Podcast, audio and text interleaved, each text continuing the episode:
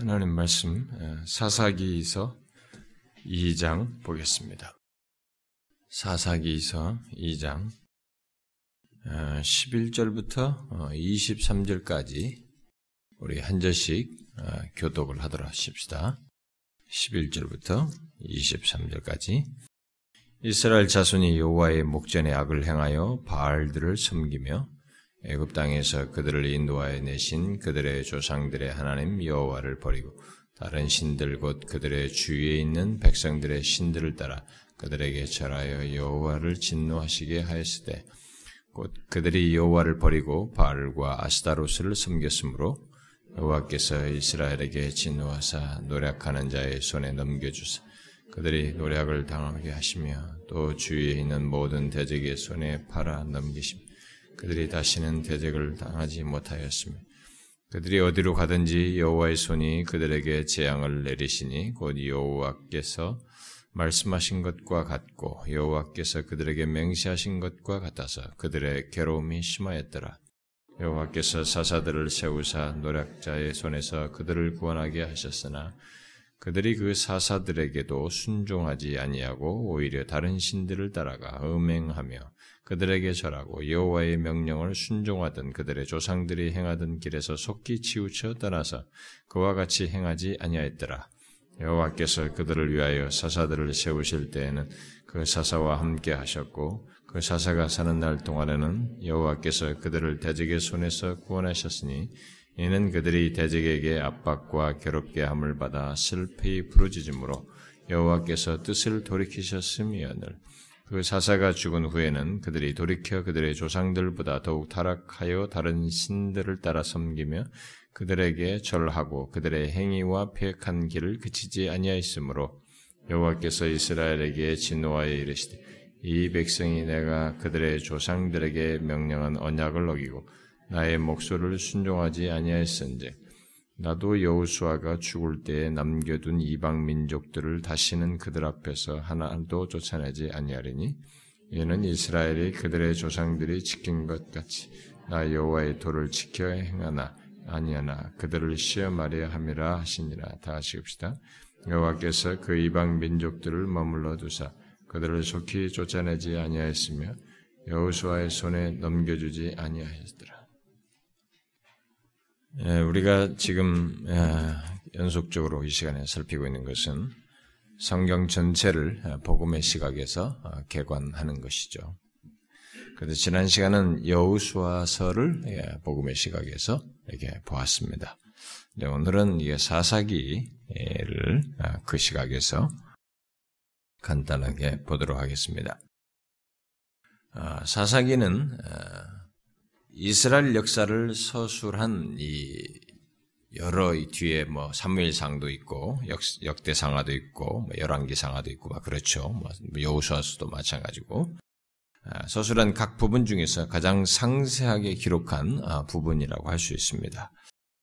그런데 이 기간은 아, 사사 시대 동안은 기간은 국가로서 이렇게 이스라엘이 예, 예, 하나님과 언약을 맺고 가난 땅에 딱 들어가서 정착 정복을 하고 이제 정착해서 이렇게 이스라엘이 발전해가 발전해 나아가는 데 있어서 가나안 땅에 딱 정착해 발전해가는 처음 기틀을 가나안 땅에서 잡는 기간이기 때문에 어, 상당히 굉장히 초기 예, 중요한 시기라고 볼 수 있죠. 어쩌면은 그 발전해 나가는 데 있어서는 가장 중요한 시기라고 어, 말할 수 있는 기간입니다. 약 200여 년 정도로 우리가 어, 보게 되는데 그런데 그 기간 동안을 이렇게 기록한 이 사사기에서는 어, 일종의 이렇게 불안정함, 불안정하다는 불안정함을 이렇게 기록하고 있죠. 이 사사기 내내 뭔가 이스라엘 백성들이 가나안 땅에 들어가서 정착을 하고 잘 이렇게 세워져야 되는데 한 국가로서 어? 하나님의 백성, 하나님과 언약을 맺은 한 백성으로서 이렇게 안정된 것을 거기서 탁 이렇게 가져야 되는데 사사기 전체가 불안정한 것을 우리가 보죠. 읽으면서 참 그 성경 전체 역사 중에서 이, 이때 내용이 아주 그냥 답답하다고 할 정도로 부정적인 그런 내용들을 여기서 흠뻑 이렇게, 맞게 되죠. 그리고 특별히 여우수와서 그 끝부분에서 뭐 21장 이런 데서 막 정복을 해가지고 너희들에게 약속한 것이 다 이루어지지 않았더냐 뭐 이렇게 하면서 막 여우수아가 이스라엘 백성을 전체를 모아놓고 하나님께서 너희들이 약속한 대로 주셨다고 막 말하면서 그들에게 지금까지 있었던 이런 내용들과 이 사사기의 내용은 뭔가 이렇게 대조되는 아, 그런 내용을 이렇게 접하게 되죠. 그렇게 대조되는 것처럼 보이는 것은 아, 여우수아서는 가난 땅을 성공적으로 소유하게 된 사실을 주로 마지막 후반부에서 부각시키는 데 반해서 이 사사기서는 그 놀라운 업적 속에 이들이 가지고 있는 이 결점을 이렇게 잘 이렇게 비추네 결점에 초점을 맞춰서 말하고 있기 때문에 더욱 그렇다고 볼 수 있습니다. 자 하나님께서는 여우수아에서 어, 말한 대로 어, 이들이 어, 정복해서 얻을 땅을 이들에게 이미 주셔서 그 모든 땅을 이스라엘 손에 붙이셔서 얼마든지 그들이 하나님께서 주시고자 하는 땅을 정복할 수 있었습니다만은 이스라엘의 지파들은 그 땅의 주인 이 거주민들을 완전히 축출하라고 하는 하나님의 지시를 철저하게 따르지 못하고 그것이 해가 되어서 어려움을 겪는 것을 보게 됩니다. 아, 사사기는 이제 바로 그런 내용들을 기록하고 있는데 아, 오늘 읽은 내용에서 우리가 그런 것들을 잘 보게 되죠. 요약적으로 아, 이스라엘 백성들은 가난 사람들과 이렇게 들어가 가지고 다 축출하라고 했는데 이스라엘 백성들과 아니 가난 사람들과 조약을 맺고 어떤 그들의 소수의 적 들을 이게 용납함으로 인해서 그들로 인해서 자신들의 위치가 약화되고 또 자신들에게 그들이 결국 그 이스라엘 백성들에게 올무가 되어서 시련을 겪을 길을 이렇게 탁 열어놓게 되는 그런 것을 우리가 보게 됩니다. 자, 그래서 어떤 한 주석가의 말에 의하면은 이스라엘은 하나님의 택함을 받았지만은 그 부르심대로 살기에는 너무 이 초기에서 보면은 너무 약, 연약해서 그래서 이 택함과 약함 사이에 이 갈등이 사사기의 극적인 긴장을 이렇게 어, 낳고 있다라고 말하기도 합니다. 어쨌든 이스라엘 백성들의 이 가나안 땅을 소유한 이스라엘 백성들이 가나안 땅을 소유한 이후 어, 적들과의 접촉은 어, 이스라엘 백성들이 이렇게 국가, 네, 국가로서의 안전에도 위협이 되었지만 이스라엘 백성들의 아이덴티티라고 할 수 있죠. 이스라엘 백성들의 이런 어떤 정체성을 이렇게 흔드는 특별히 그 신앙의 순결성에도 위험을 초래하는 아, 그것을 우리가 보게 됩니다. 그리고 결국 하나님과의 언약이 예, 위협당하는 아, 그런 것을 보게 됩니다. 여기 사사기에서 국가로서 이스라엘이 겪는 경험들은 하나님께서 어, 이들의 이런 사사기에 기록된 내용 속에서 하나님이 일하시는 방법도 여기서 보여주고 그런 가운데서 이 하나님의 나라의 어떤 모형적인 모습, 하나님 나라가 어, 무엇과 같은지를 부변적으로 어, 보여주기도 합니다. 그러나 이 백성인 이스라엘 백성들은 여전히 죄악되고 반역적인 상태에 있음으로써 이 모든 보여주는 것이 미미하죠. 예, 그래서 우리는 여기 사사기 내용에서 이스라엘 전체가 온전히 또 기꺼이 예, 하나님의 다스리심에 순종하지 않고 있는 것을 보게 됩니다. 아, 이런 사실을 통해서 우리는 이스라엘 왕국이 하나님 나라의 본질을 아주 미미하게 예, 보여주는 것을 여기서 보게 되죠. 오늘 우리가 읽은 어, 여기 2장 11절부터 23절은 바로 이 사사기의 주제죠. 예, 사사기 전체에 나타난 사건들에 대한 신학적인 해석을 이 기록자가 먼저 하고 있습니다. 그래서 이 내용이 결국 사사기 전체에 대한 신학적인 해석이에요. 전체를 이해할 수 있는 그런 아주 중요한 설명을 여기서 하고 있죠. 사실 이것을 가지고 이 사사기에서 뒤에 나오는 모든 내용들을 해석할 수 있고 또 이 내용을 통해서 우리가 아, 복음으로 이 사사기를 볼 때 어떻게 이해해야 되는지를 아, 말해 볼 수도 있겠습니다. 뭐 좀 더 디테일한 내용들을 뒤에 가서 그 얘, 얘가 나오는 사사들의 어떤 사건들을 거기서 각각 사건에서 나오는 그런 내용들 하나씩 샘플을 뽑아, 뽑아 가면서 얘기할 수도 있겠습니다만은 이 내용으로도 우리가 충분히 이야기할 수 있다고 봐서 이 내용을 중심으로 해서 간단히 여기서 강조하는 사실을 가지고 얘기하려고 합니다. 자, 이스라엘 백성들이 아, 가나안을 소유한 이후에 일어난 아, 사건들의 어떤 패턴이 있어요. 음, 그것을 오늘 내용에서도 말해주고 있습니다만은 그 사건들의 패턴이 주기적으로 반복되어서 어, 나타나게 되죠. 아, 그 패턴은 어, 이스라엘 자손들이 10계명 중에 이제 첫 번째 계명을 지키지 못하는 실패를 반복해서 반복함으로써 있게 되는 것입니다. 자, 여러분들이 잘 보다시피 이 사사기에서 생겨나는 게 지금 어떤 반복되는 패턴인데 그 첫 스타트가 바로 10계명의 첫 번째 계명을 못 지키면서 생겨나요. 우리는 이런 걸 잘 주목해 봐야 됩니다. 신앙의 첫 항상 문제는요. 첫 번째 계명 하나님의 하나님과 자기 백성들에 있어 가장 절대적이고 절대적인 위치를 차지해야 되고 소유해야 할 하나님의 이해와 그분과의 관계와 그분에 대한 신앙에서 어떤 이게 구멍이 나고 변질되고 여기에 뭔가를 타협하고 섞으면서부터 인간은 타락의 길로 결국 가게 돼요. 그리고 결국은 여기 지금 이들이 본 것처럼 이런 참 좋지 않은 그런 경험들을 뒤이어서 이제 하게 되죠. 우리가 아, 읽은 내용에서 보다시피 여러분들이 사사기에서도 나타나는 이 패턴을 보죠. 그 패턴은 보편적으로 이렇게 나타나죠. 첫 번째는 이스라엘 백성들이 자신과 언약을 맺으신 하나님을 버리고 하나님을 버리고 대신 바알을 섬기는 것입니다. 이게 바로 첫 번째 나외 다른 신을 섬기지 말라는 데서 구멍이 나죠. 그것을 온전히 지키지 못하는 것이 처음에 첫 번째 내용이고 그러자 하나님께서 어, 경로하셔서 이스라엘 백성들을 어, 이방의 약탈자들의 손에 넘기시는 일을 하십니다. 예, 두 번째로 일어나죠. 이어서 세 번째로 있게 되는 것이 이스라엘 자손들은 자신이 겪게 되는 그로 인한 예, 압제와 고난으로 고통으로 말미암아 하나님께 부르짖고 자신들의 죄를 뉘우치게 되죠.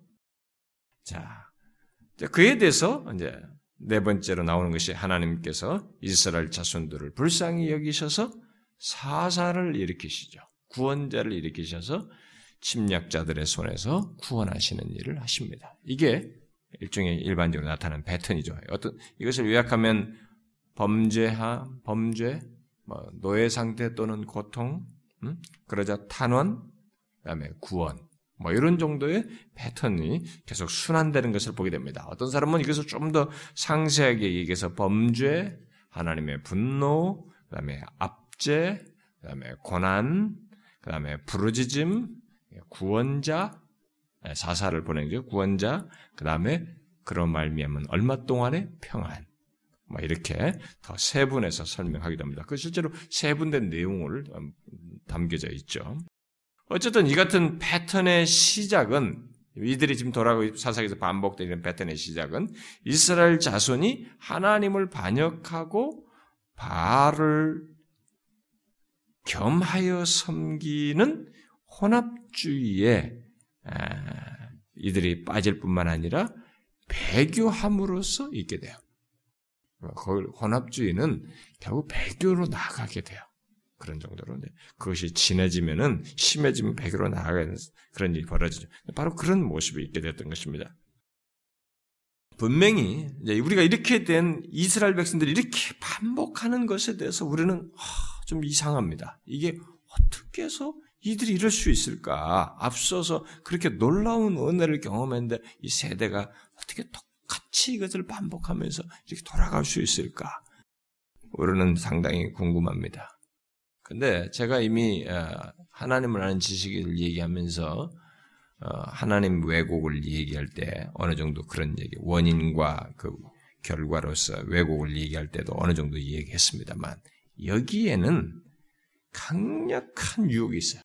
그리고 강한 매력이 있습니다. 그렇게 빠져들어가게 되는 이 매력이 있는 어떤 탁한 어떤 뭐가 있어요. 첫 번째 계명을 버리게 하는 여기서 이렇게 이탈하게 되고 구멍을 내게 하는 어떤 매력이 있어요. 사람을 잡아가는. 그러니까 그것을 다음 세대도 다음 세대도 인간은 똑같이 그 매력 앞에서 굴복하는 것이. 그게 뭘까요? 제가 우리 하나님 아는 지식에서 얘기하면서 실론할 때도 얘기했는데 그게 뭘까요? 그게 바로 그게 이들이 하나님을 버리고 가나안 사람들이 믿는 신을 섬기게 된그 그 가나안 종교의 어떤 매력에 지금 결국 빠진 거거든요.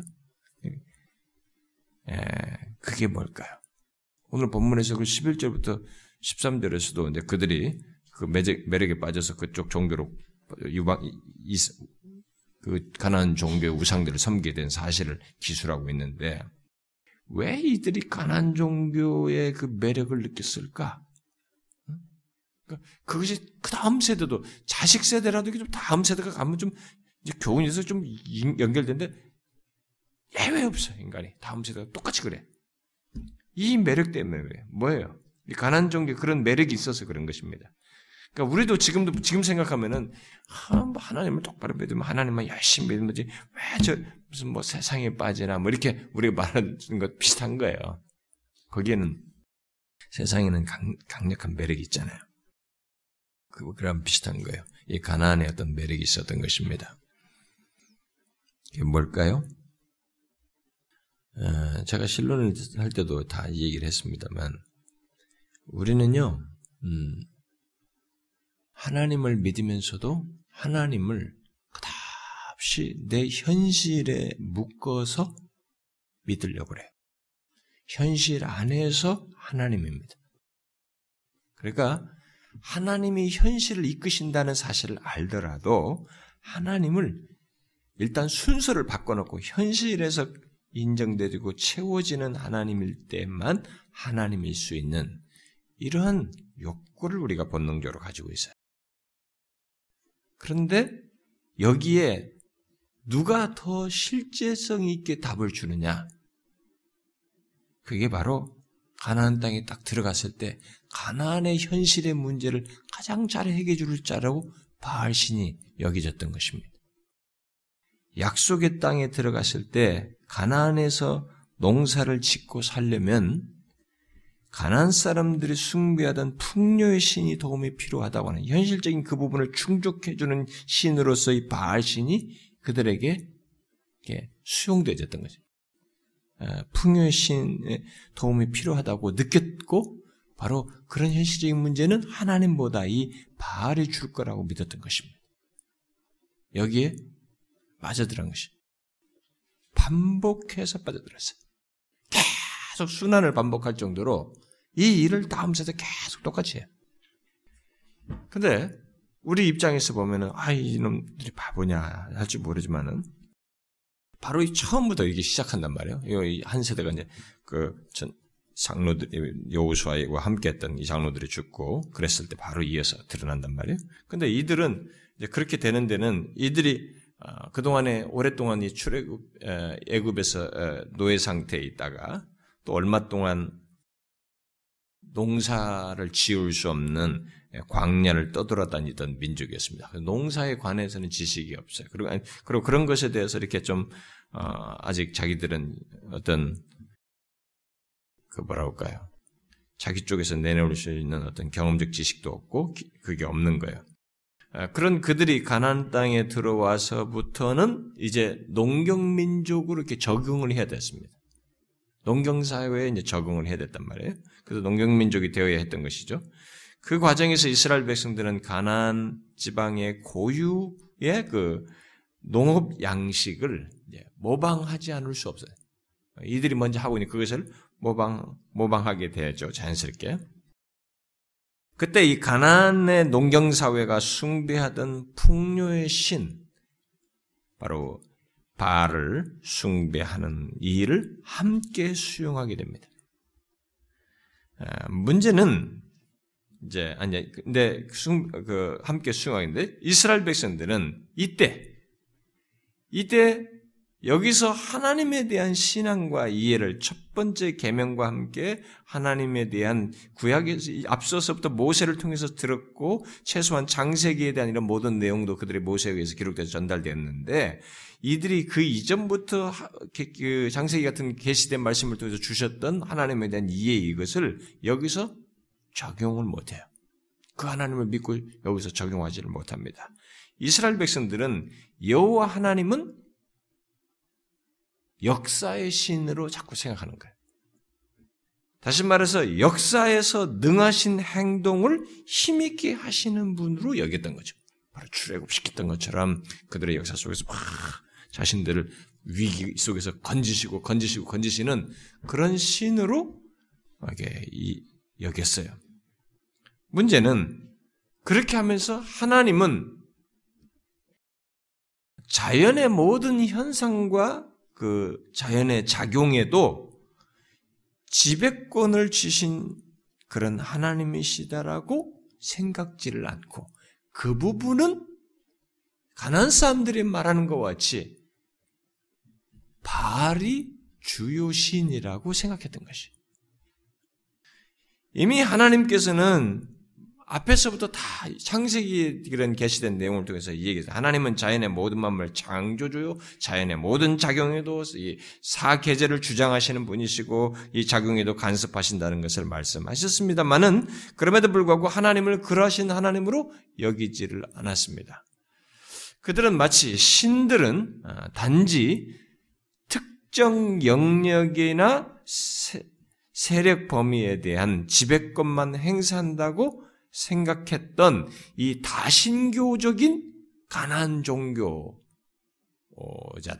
예, 가난의 이방 종교인들의 생각을 따라서 여호와 하나님은 자연이 아닌 역사를 주관하는 신 정도로 자꾸 생각을 하는 이렇게 생각하면서 자연에 관해서는 이 풍요에 관해서는 하나님이 아니라 이들이 주신 가난 사람들이 믿는 바알이 주신이라고 믿게 됐던 것이죠. 그런 다신교 세계에서 이스라엘 백성들이 어, 십계명의 첫 번째 계명에 합축된 유일하신 하나님, 하나님 외에는 다른 신이 없고 다른 신을 섬겨서는 안 된다는 이 유일하신 하나님 신앙을 확고히 갖는 것이 상대적으로 굉장히 어려웠어요. 여기 보면 이들의 경험 세계에서 보니 어? 물론 그런 현실 속에서 하나님은 분명히 계시를 주었고 모세나 여호수아나 모두 그렇게 강조를 했고 그것은 엄연한 사실이고 또 하나님께서 수시로 증명을 하셨어요. 그래서 뭐, 뭐 신상 뭐 저기 뭐야 삼손이 그런 그 신전에서 그들 다 무너뜨릴 때도 그런 것을 통해서 하나님만이 유일하신 하나님을 증명을 하시는 일들을 이렇게 해 하셨고 뭐 하십니다만 하셨습니다만은 그러나 이 자신들이 사는 세계가 주변에 지금 접해서 부딪히는 거예요. 여기서도 좀 밝히잖아. 너희들이 들어가서 그 주변에서 있게 될 그 신들, 그 환경 속에서, 음? 어, 그, 어, 12절을 보니까, 어? 어, 그들의 주위에 있는 백성의 신들을 따라. 이렇게죠. 예. 그러니까 다신교 세계 속에서 이스라엘 백성들이 첫 번째 주신 계명 십계명 첫 번째 계명 하나 지키는 것이 하나님이 유일하신 하나님이요. 그 외에는 다른 신이 없으며 그 외에는 섬겨서는 안 된다는 이 신앙을 확고히 하는 것이 경험 세계 속에서 그리고 자신의 신앙의 실제 내용으로 확고히 뿌리를 내리는 것이 국가적으로 또 개인적으로 모두가 그것을 확고히 되는 것이 이렇게 큰 도전적이었어요. 이 도전을 주는 내용이 다신교 세계라고 하는 이 주변에 도전할 만한 다신교 세계 자체뿐만 아니라 그 다신교 세계 속에서 자신의 현실을 이렇게 직접적으로 이렇게 유혹하는 매력을 갖게 하는 이런 신들 개념이 있어가지고 여기서 막 이게 흔들리는 거야. 아, 진짜 하나님만 유일한 시다. 이게 흔들리는 거예요. 오늘날도 여러분 이건 비슷한 현상이 생길 수 있는 거예요. 아, 여러분들이 이 세상 살면서 막 너무 절박하고 힘들고 막막하다. 그런 데서 하나님만이 참되신 거예요. 오직 하나님만 바라며 나가면 하나님께서 우리에게 은혜를 주실 것이다라고 믿고 나가는 것이 아 그래도 현실 쪽에는 이게 있잖아. 오늘날은 만몬신, 돈, 물질의 신, 뭐 이런 것을 비롯해서 모든 것이죠. 그 현실에 직접적으로 와닿는 이것을 아니라고 하는 것을 우리 주변에도 다신교적인 세계가 있는 것이에요. 우리 주변에 지금 지금도 그런 있는데 그것을 뿌리치면서 유일하신 하나님 신앙을 갖는 것을 그것을 확고히 하는 것이 아 이게 경험적으로 확신하는 것은 뭐 암송을 하고 첫 계명을 다 암송하고 줄줄 깨고 귀로 기억을 하는 것은 문제가 안 되는데 그걸 신앙에서도 확고히 하는 것은 이게 만만치 않은 것입니다. 아, 이들이 그런 경험을 지금 하고 있는 것입니다. 가난 사람들의 이 어려움은 가난이 가난에 들어가서 어, 농경 사회에 적용하는 가운데 특별히 가난의 종교의 풍요를 준다고 하는 이 바알 숭배와 맞물려서 가장 크게 흔들리게 되죠. 이것이 이스라엘의 가난에 들어가지고 정착해서 가난에서 이스라엘이 살아가는 이후의 모든 이스라엘 역사에 문제거리로 등장합니다. 여기서부터 이게 스타트가 돼가지고. 우리는 이스라엘 백성들이 저 뒤에 가서 왜 그렇게 바알 문제를 해결을 못하는지, 막 선지자들이 계속 이 얘기하잖아요. 막 이사야면 누구면 막 바알을 예고, 이 위성숭배를 예고, 모든 선지자마다 난타를 합니다. 이 얘기를 계속 꺼내요. 이게 극복이 안 되는 거예요. 이게 여기 가난에 처음에 들어가가지고 여기서 정착하면서 여기서 이들이 지금 말씀한 대로 가난한 숭배를 다 받아들이는 이것이 사사기에서도 반복되지만 뒤의 세대까지도 계속 이어서 문제거리가 거예요. 그러니까 우리가 생각해 봐야 돼요, 여기서. 와, 이게 이렇게 쉬운 게 아니구나. 그래서 제가 여기서 잠시 이스라엘의 가난에 들어가 가지고 이제 그곳에 토착신인 이 바알을 섬기게 된 이첫 예, 예, 배경이죠. 이 배경을 어, 다시 좀 설명할 필요가 있다고 느껴집니다. 설명하지 않을 수가 없어요. 어, 제가 이미 실론을 통해서 어, 이스라엘의 가난에 들어가서 정착하며 시작하면서 서부터 문제가 된 이 바알 문제를 바알 우상숭배 문제를 제가 언급을 했습니다만 이 처음에 정착하는 이 단계 속에서 이것이 하나의 중요한 문제로 이제 발단이 되기 때문에 이것을 좀 더 덧붙이지 않을 수 없습니다.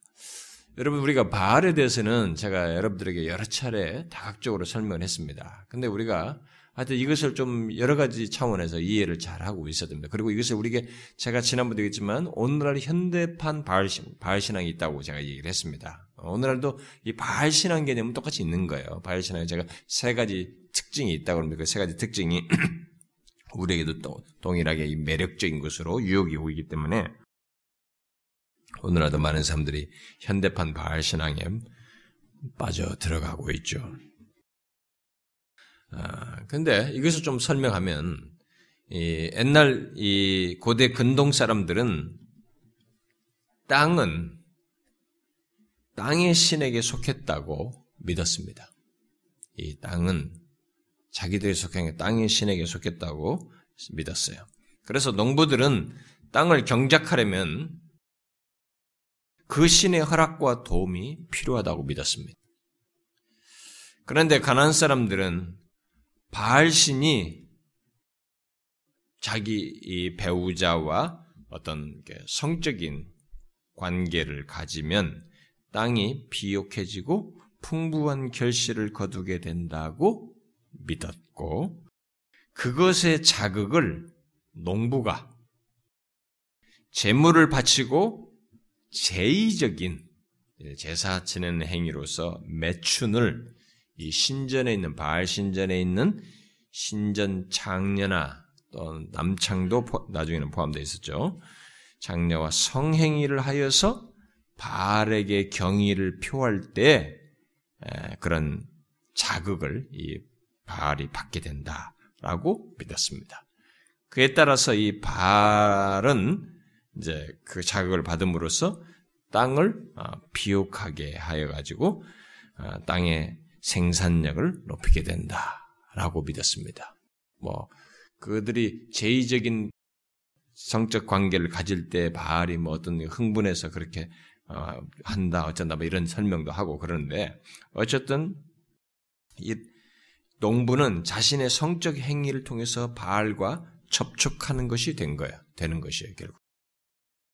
그런데 그런 사실이 가난 사람들이 믿고 농토의 풍요를 기대하면서 바알과 바알을 향해서 어떤 신앙 행위를 가지고 있었는데 가난에 이제 막 들어온 이스라엘 백성들에게 땅의 풍요를 약속하고 그럼으로써 경제적인 성공을 약속해 주는 이 가난 종교는 아주 매력적이었던 것입니다. 그리고 거기에 이런 성적인 매력까지도 있었어요.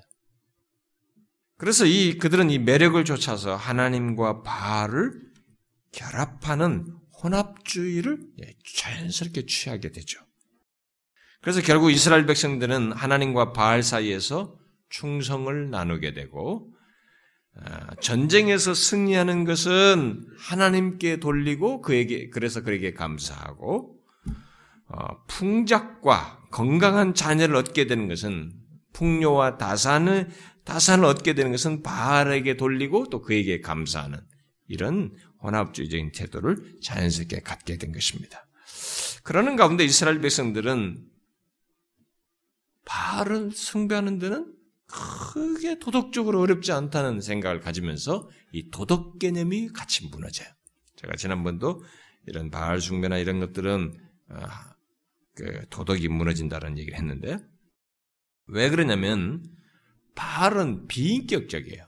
어? 비인격적이고 윤리와 무관한 차원의 무관해요. 이 성적인 이런 것을 해도 되는 정도니까 윤리와 무관한 차원에서 이해를 내겠습니다. 그래서 어떤 윤리적인 표준도 전혀 주장하지 않고 사람과의 실제적인 관계도 구하지 않는 그런 비인격적인 그런 것이란 말이에요. 근데 하나님은 아니란 말이에요. 하나님 앞에 거룩해야지 뭘 제의도 막 정해서 그걸 겸비해서 성결해서 해야지 이런 것이 이 도덕적인 개념, 하나님 앞에 거룩 개념이 막 구별 개념이 꽉 차 있어요. 근데 여기는 그런 것이 하나도 없는 거예요. 그러니까 믿기 편한 신이에요. 아주 믿기 편한 신입니다. 그 즐겨 쫓는 것입니다. 그래서 오늘날 교회 다니는 사람 중에 기독교를 믿기 편한 신처럼 믿는 사람들에게 바알 숭배식으로 하나님을 믿는 것입니다. 그러니까 이들이 그렇게 바알을 섬기던 방식으로 하나님께 딱 전의를 해요. 그런 신 개념을 가지고 하나님을 하는 거예요. 그래서 선지서도 보면 계속 지적하는 내용이 이들이 황당할 정도로 하나님을 없이 여겨 가볍게 여깁니다. 그러니까 바알을 그렇게 대하던 방식으로 하나님을 대하는 것이. 가지고 이 바알에서 섬, 섬기던 신앙신을 막 섞어가지고 하나님을 같이 섬기는 거예요. 그래서 나중에는 바알도 바알과 하나님을 그냥 같은 분으로까지 섬길 정도로 이렇게 같은 신으로까지 여길 정도가 막 뒤섞는 섞는 정도가 막 아주 더 진화되죠 이들에게서.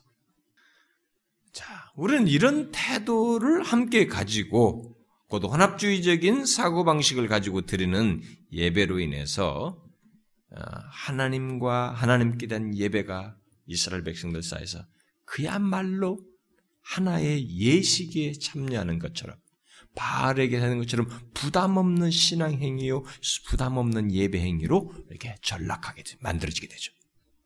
그래서 오늘날 교회 안에서도 제가 이런 문제를 심각하게 얘기하는 거예요. 하나님 앞에 나와서 예배할 때 음? 예배하는 사람들이 이렇게 부담 없이 하는 거죠. 하나님 거룩함, 하나님 앞에 진실함, 경솔, 진실함 이런 것들을 부담 같은 거 없이 그런 거 생각 없이 편하게 그냥 싹 예배 드리고 이렇게 하는 것 이런 것이 이게 바알 숭배 방식으로 이방 종교 숭배 방식으로 하나님을 대하는 것입니다. 예수 믿기 전에 이방 종교 어떤 신을 섬겼던 방식이 있었던 없었던 간에 그런 개념과 하나님을 섬기는 것에는 분명히 달라져야 되거든요. 그 달라져야 되는데 이게 안 달라져서 그대로 두는 거예요. 그, 그 개념으로 여기 섞어서 하는 것이지. 완전히 달라져야 되는데. 우리가 성경을 보세요. 앞에 부분에서 하나님께서 제사제도나 지난번에도 우리가 봤던 것에서, 어? 그 재단 만드는 데서도 이 얘기를 했습니다만은, 어? 금요일 날 말씀에서. 하나님은 그런 것을 대단히 예민하게 하십니다. 이거 보세요. 이게 무너지는 거예요. 그래서 이 사사기 시대의 이스라엘 백성들은 우리가 성경 전체에서 배우는 것, 곧 우리가 하나님께 순종할 때만이 하나님을 섬길 수 있다는 사실을 쉽게 망각했습니다. 우리가 하나님께 진실한 마음으로 순종할 때만이 하나님을 섬길 수 있다는 이 성경에서 반복적으로 강조하는 사실을 이들은 다 망각해 버렸어요. 이방 종교 개념으로 하나님을 섬기는 것입니다. 어쨌든 사사시대는 그렇게 혼합주의에 빠짐으로써 하나님은 주로 특별한 경우를 위한 신, 예를 들어서 위급할 때 사사들에 의해서 구원해주는 그런 신으로 쉽게 생각했던 것입니다. 이들은. 그래서 그들은 적에 의해 위협을 받고 고통을 받을 때면 그때는 막뭘 액션을 취하는 거야. 막 바알의 재단도 헐고 막 하나님 앞에 회개한답시고 막 이렇게 하나님의 섬기는 일로 돌아서요. 그리고 그 땅에 평화가 다시 찾아오고 어, 이 농부들이 다시 농작물을 돌볼 수 있게 되면 이스라엘 백성들은 다시 바알에게로 돌아갔어요. 이스라엘이 하나님과 바알 사이에서 이렇게 줄타기를 하면서 갈팡질팡하는 모습을 이 사사 시대를 넘어서서 뒤에 쭉 이스라엘 역사가 계속되는데 그런 것들을 가장 잘 지적해 준 것이 아합 당시의 엘리야의 말이죠. 엘리야가 말했지 않습니까? 너희가 어느 때까지 둘 사이에서 머뭇머뭇 하려느냐. 여호와가 만일 하나님이면 그를 따르고 바알이 만일 하나님이면 그를 따를지니라. 이런 줄타기를 여기서 끝나지 않고 계속 했던 거예요. 그것은 사사시대부터 시작된 모습이었습니다. 그렇게 하나님과의 언약에 충실하지 못하고 죄에 빠질 때마다 하나님께서는 그거를 그대로 방치할 수 없어서 언약 가운데 있는 그들을 그냥 놔둘 수 없어서 대적들을 허락하셔서 대적들로 하여금 이스라엘을 압제하도록 이렇게 하셨고 그래서 징벌하시는 일을 하셨습니다. 그러면 징벌을 당하고 그들이 고통을 당할 때 그런 공경에서 하나님께도 부르지지 않을 수 없습니다.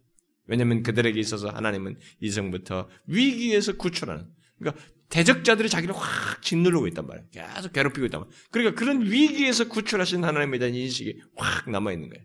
출애굽에서 이 가나안 정복의 과정에서. 그러니까 그런 그 그런 하나님으로도 그 하나님께 부르짖으면. 근데 그때는 그 하나님께만 이제 마음을 쏟으면서 막 부르짖어요. 그때 하나님께서 사사들을 보내셔서 그의 적들로부터 그 그들을 구원해내시는 일을 하게 하시죠. 그게 이제 뭐 오늘 본문에서 계속 14절부터 23절까지 거론하는 내용이에요. 자, 그런데 우리가 이 내용 속에서 주목할 사실은 바로 사사들입니다. 하나님께서는 그들을 여러 가지 방법으로 사용하셔서 그의 백성들을 어, 그들 스스로의 어리석음으로 인한 결과에서 이렇게 건져내시죠. 아, 그런데 이 사사들 중에 어떤 이들은 주의 영이 임하였다고 기록하고 있습니다. 그게 번 나오죠. 뭐 3장, 6장, 11장, 13장, 14장, 15장 여러 사사들에게 주의 영이 임한 사실을 기록하고 있습니다. 그래서 주의 영이 임하자 이들은 놀라운 일을 행할 수 있게 되고 큰 힘을 발휘하면서 이스라엘의 원수들을 쳐부술 수가 있었습니다. 그래서 사사들의 지도 아래서 거둔 이 승리는 그 결국 하나하나가 주의 영이 임하심으로 되었기 때문에 결국 하나님의 구원 활동이었다는 것을 분명히 우리에게 드러내주고 있습니다. 아, 이스라엘 역사상 이렇게 위기를 겪었던 시기에 드러난 사실은 이런 이렇게 하면서 구원하시는 것을 통해서 위기에서 구원하신 걸 통해서 우리에게 한 가지 밝혀주는 것은 출애굽에서 수립된 구원의 패턴의 반복이에요. 우리는 출애굽을 살필 때 그 얘기를 살폈습니다. 출애굽에서 이런 일종의 앞으로 구원의 패턴으로 이들에게 계시하신 것이었다고 했는데 바로 그때 수립한 구원의 패턴이 반복적으로 나타남으로써 그런 계시를 더욱 강화하는 것을 보게 됩니다. 단지 이스라엘 백성들이 육체적으로는 약속의 땅에 살고 있지만 그들의 불순종으로 인해서 약속된 복들을 누리지는 충분히 누리지 못하는 상태에 있는 것은 우리가 여기서 보게 됩니다. 아, 그들은 일종의 포로 상태에 처하는 일을 반복하게 되죠. 아, 그래가지고 아, 그러나 그들의 상태는 이 사사기 시대에서 그들 가졌던 그 상태는 애굽에서 포로된 상태와 달리 분명한 이유를 밝히죠. 음, 바로 그들이 하나님을 거절하는 죄악 때문에 약이 됐다는 사실을 분명히 밝히고 있습니다. 자, 그런데 그런 가운데서 하나님께서 그들을 사사를 보내서 건지시는 이 앞에서부터 보여주셨던 구원의 패턴을 이렇게 반복적으로 여기서 행하시는 것을 사사기에서 보게 됩니다. 우리가 이제 그 사실을 주목해야 되는 것입니다. 그러니까 그런 행동은 하나님의 언약적인 신실하심과 사랑의 행동인 것을 보게 됩니다. 하나님의 언약적인 신실하심과 사랑이 사사들을 세워서 그들을 위한 구원 행동을 통해서 분명히 드러내시는 것을 보게 됩니다.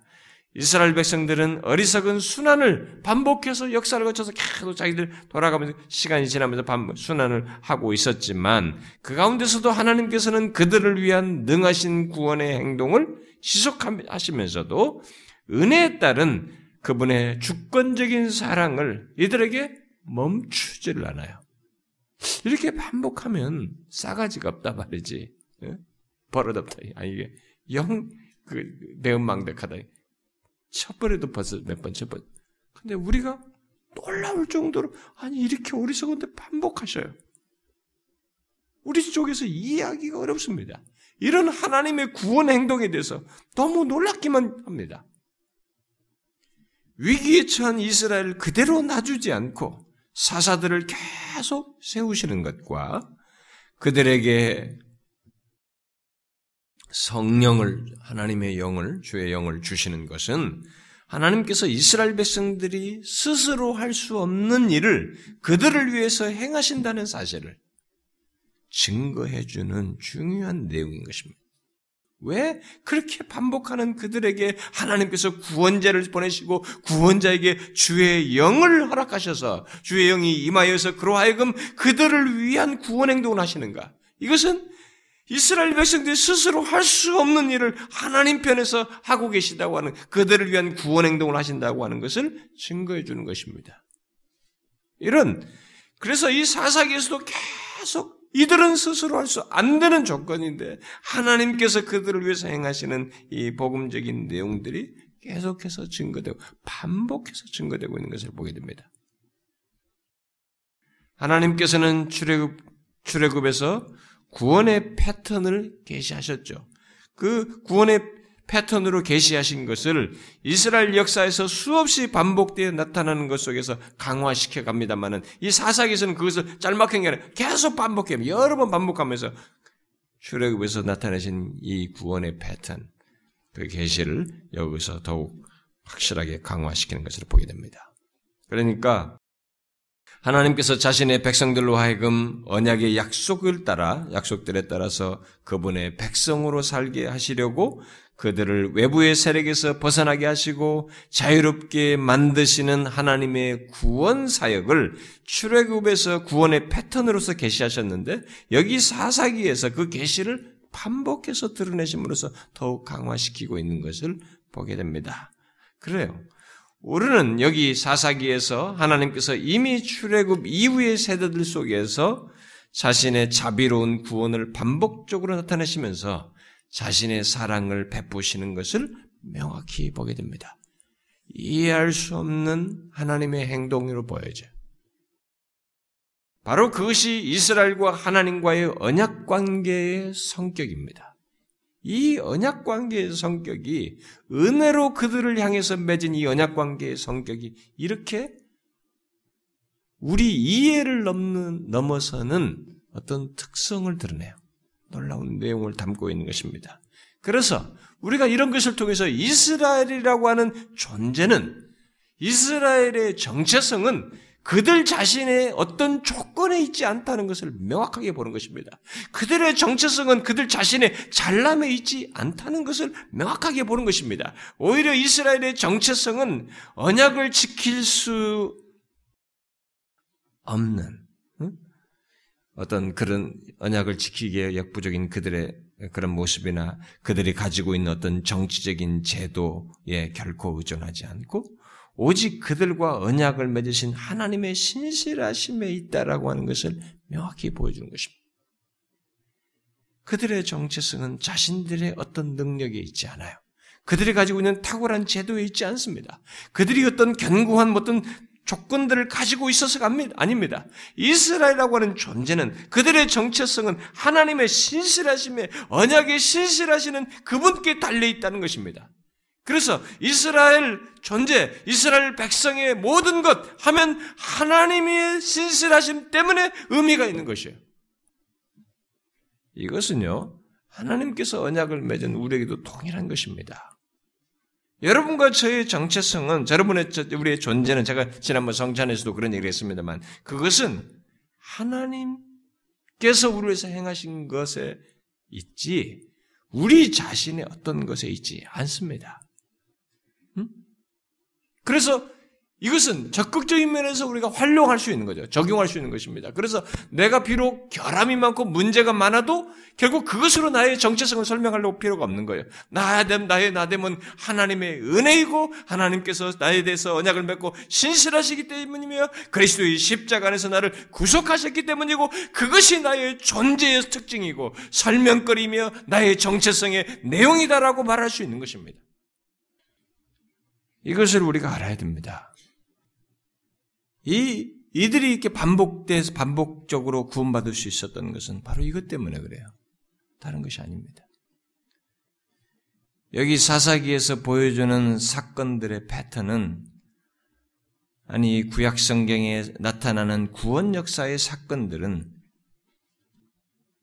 장차 올 단 하나의 참되고 완전한 구원사에게 패턴을 미리 보여주는 것이고 예증하는 것이라고 말할 수 있어요. 분명 구약의 구원 역사의 사건들은 그 당시 사람들에게 믿음을 통해서 은혜로 구원받는 길을 잘 드러내기에 충분한 역할을 하고 있습니다. 또 하나님의 약속들이 그들에게도 참되고 구원의 길 역시 명백하게 드러나는 것을 보게 됩니다. 그러나 여기 사사기에서처럼 이스라엘 백성의 전체적인 실패와 구원 사역을 담당한 인물들, 후에는 선지자들이든 제사장이든 이 왕들, 그들 모두의 실패는 진정한 구원 사건이 여전히 미래에 있다는 것을 밝혀주는 거예요. 말해주는 것이죠. 미래에 어디에 있다는 것입니까?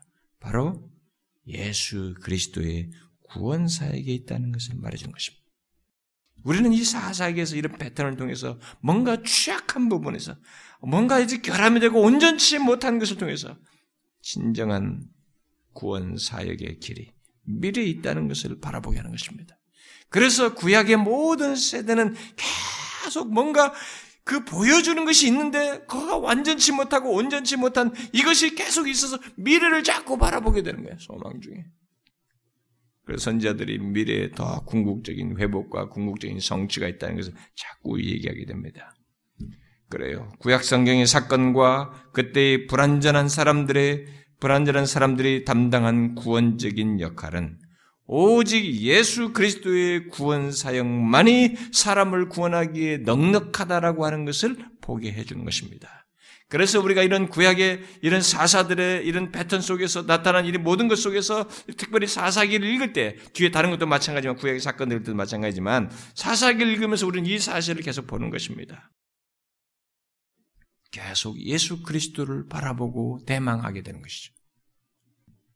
그리고 그런 맥락에서 보게 되면 예수 그리스도의 오심과 그가 이루신 구원 사역이 얼마나 놀랍고 완전한가를 우리는 동시에 보게 된 것이죠. 여러분, 여러분과 저는 바로 이제 그런 혜택자예요. 이들은 이 불안 속에서 온전한 단 하나를 바라보아야만 했습니다. 근데 우리는 바로 그 온전하고 단 하나인 예수 그리스도의 사에게 완전함 가운데서 우리의 존재와 정체성을 확고히 가진 것입니다. 흔들 수 없고 불완전을 말할 수 없고 여기에 온전한 것을 그리스도 안에서 가진 자로서 우리가 살고 있는 것입니다. 그러니까 이 사사기로서는 사사기 자체만 놓고 보면 우리가 그런 정도의 설명을 해야 되지만 우리는 이 내용 이후에 이들이 바라보았던 그 완전한 단 하나의 구원 사역인 예수 그리스도가 이루어진 것을 알고 그 혜택을 받은 그분 안에서의 언약 백성이 된 우리들에게 있어서는 정말 우리가 엄청난 존재이다. 우리의 존재와 정체성이 얼마나 견고하고 확고한가를 우리는 알 수 있는 것입니다. 그리스도 안에서. 여러분 무슨 말인지 아시겠습니까? 우리는 이 사사기를 통해서 결국 그 그리스도를 보셔야 되고 그 그리스도 안에서 완전한 구원자이신 그분 안에서 행하신 것 안에서 저와 여러분의 존재와 이 확고한 참 언약 백성의 정체성을 뭐 이스라엘의 정체성 이상의 그런 하나님 백성의 정체성을 우리가 확고히 가져야 되는 것입니다. 그래서 우리는 나의 행함으로 잘남으로 무엇으로 나를 설명할 수 없어요. 우리의 모든 것의 설명거리는 예수 그리스도로 설명하는 것입니다. 주 안은 자랑하는 자는 주 안에서 자랑하는 것이죠. 우리의 자랑거리는 예수 그리스도 안에 있는 것입니다. 예수 그리스도 때문에 나는 존, 존귀한 자가 되는 것이고 예수 그리스도 때문에 나는 이 세상에서 어떤 것도 흔들 수 없는 위치에 있게 되는 것이며 예수 그리스도 때문에 하나님의 자녀요 영원한 하늘 그리스도와 함께 하늘에 앉힘받은 이 독특하고 특별한 존재와 정체성을 갖게 되는 것입니다. 여러분 이 사실 아십니까? 우리는 이런 사실을 알고 살아야 됩니다. 저는 여러분들이 이런 내용을 성경을 이해하는 정도의 지식이 아니라 실제 내용으로 알고 소유하고 사는 것이 있어야 된다고 믿습니다. 그게 신자예요, 여러분. 무슨 말인지 아시겠죠? 제가 오늘 뭘 말하다 참았는데요. 금요일 날 얘기하겠습니다. 이 정도만 여러분들이 아시고 이 사사기를 통해서 감추어지고 우리에게 제시되고 있는 이 중대한 진리 바로 그것을 예수 그리스도 안에서 보시고 그분 안에서 여러분과 저의 정체성과 존재의 놀라움을 보시길 바랍니다. 그걸 삶 속에서 적용하길 바래요. 기도하겠습니다. 하나님 아버지, 우리가 아는 것보다 하나님은 우리에 대하여 너무나 크고 형용할 수 없는 은혜를 베푸시며 지혜를 드러내시며 우리를 붙드시고 이끄시는 분이십니다. 이렇게 변덕스럽고 일관되지 못한 그들을 향하여 언약에 신실하신 하나님.